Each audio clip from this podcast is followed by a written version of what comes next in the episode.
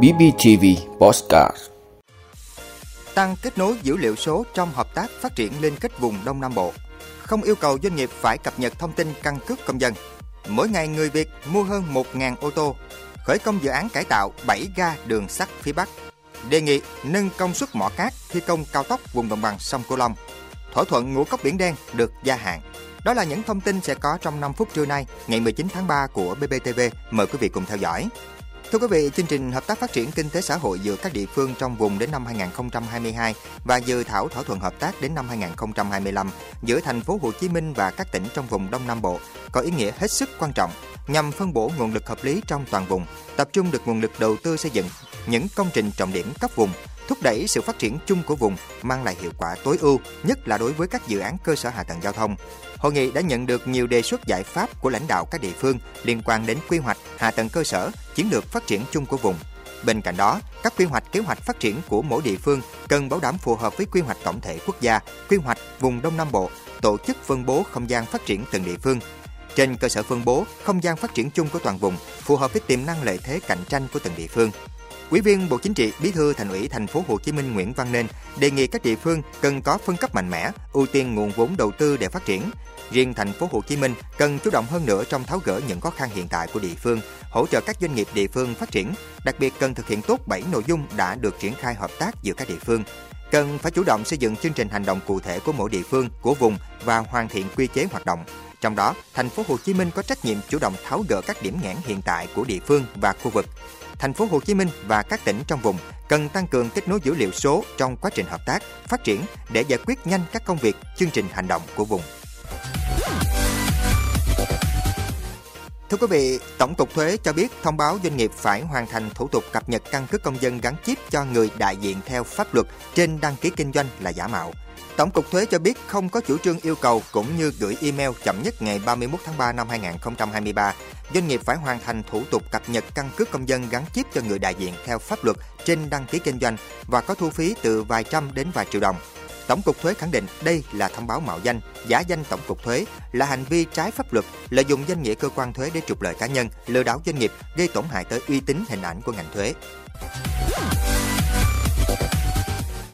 Thưa quý vị, sau khi giảm doanh số 51% ở tháng 1 năm 2023, bước sang tháng 2, thị trường ô tô Việt Nam đã lấy lại đà tăng trưởng với mức tăng doanh số là 33% so với tháng trước. Hiệp hội các nhà sản xuất ô tô Việt Nam Vama cho biết, trong tháng 2 năm 2023, doanh số bán hàng của toàn thị trường đạt 23.040 xe, tăng 33% so với tháng 1 năm 2023. Đáng chú ý, trong tháng 2 vừa qua cũng là lần đầu tiên trong nhiều tháng, các phân khúc xe du lịch, xe thương mại và xe chuyên dụng có doanh số bán hàng tăng mạnh. Theo đó, trong tổng doanh số bán hàng trên có 16.970 xe du lịch, tăng 21%, 5.760 xe thương mại, tăng 81% và 300 xe chuyên dụng, tăng đến 188% so với tháng trước.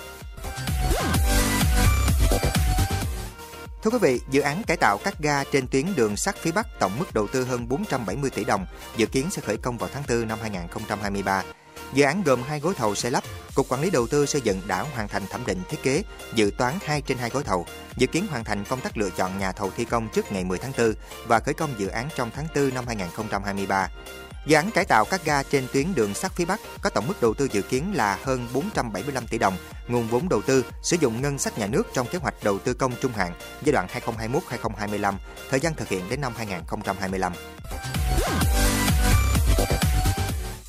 Thưa quý vị, Phó Thủ tướng Trần Hồng Hà vừa yêu cầu các địa phương nâng ngay công suất 50% ở các mỏ cát đang khai thác, phục vụ thi công cao tốc khu vực đồng bằng sông Cửu Long.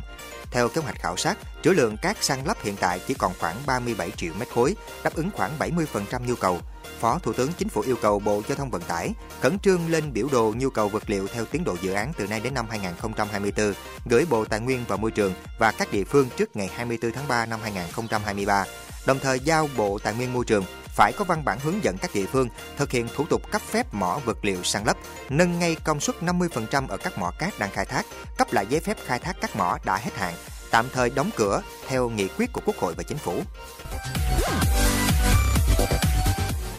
Thưa quý vị, Liên Hiệp Quốc vừa cho biết các bên liên quan xác nhận sáng kiến ngũ cốc biển đen đã được gia hạn, qua đó phần nào giúp giảm bớt quan ngại về khủng hoảng lương thực toàn cầu. Tuy nhiên hiện Nga và Ukraine vẫn đang đưa ra những thông tin khác nhau về thời gian thỏa thuận này được gia hạn. Thông báo của Liên Hợp Quốc và Thổ Nhĩ Kỳ cho biết thỏa thuận đã được gia hạn nhờ những nỗ lực ngoại giao của Ankara, song không nêu thời gian gia hạn cụ thể. Trong khi đó, trên Twitter, Bộ trưởng Cơ sở Hạ tầng Ukraine thông báo văn kiện này sẽ được kéo dài 120 ngày, đồng thời gửi lời cảm ơn tới các nhà lãnh đạo của Liên Hợp Quốc, Thổ Nhĩ Kỳ cũng như các bên liên quan đã giúp duy trì thỏa thuận. Tuy nhiên, Bộ Ngoại giao Nga cho biết đã thông báo với các bên liên quan rằng thỏa thuận sẽ được gia hạn trong 60 ngày và Moscow sẽ cân nhắc tới việc tiếp tục gia hạn nếu những mối quan ngại trong hoạt động xuất khẩu lương thực và phân bón của Nga được giải quyết. Theo Moscow, các lệnh trừng phạt của phương Tây với vấn đề thanh toán, logistics và bảo hiểm đang tạo ra rào cản đối với việc xuất khẩu những mặt hàng này.